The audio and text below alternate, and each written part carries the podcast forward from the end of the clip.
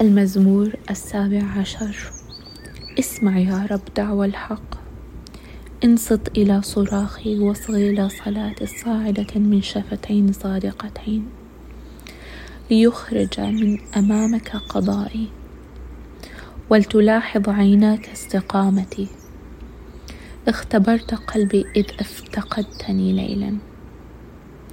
وامتحنتني فلم تجد سوءا في لم تخالف أقوال أفكاري. ما شأني بأعمال الناس الشريرة. فبفضل كلام شفتيك تفاديت مسالك العنيف. ثبت خطواتي في طرقك فلم تزل قدماي. إليك دعوت. اللهم لأنك تستجيب.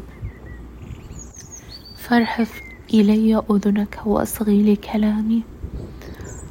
أظهر روعة مراحمك يا من تخلص بيمينك من يلتجئون إليك من مطارديهم.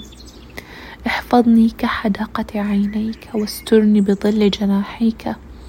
احفظني من الأشرار الذين يخربونني من أعدائي القتلة المحدقين بي. عواطفهم متحجرة لا تشفق أفواههم تنطق بالكبرياء. حاصرونا من كل جهة ووطدوا العزم على طرحنا أرضا. الشرير كأسد متلهف للافتراس وكالشبل الكامن في مخبئه.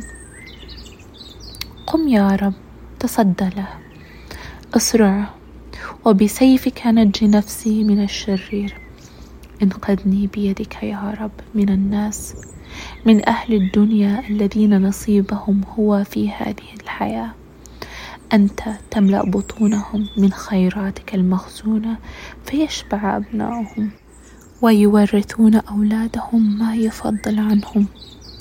أما أنا فبالبر أشاهد وجهك أشبع إذا استيقظت من بهاء طلعتك.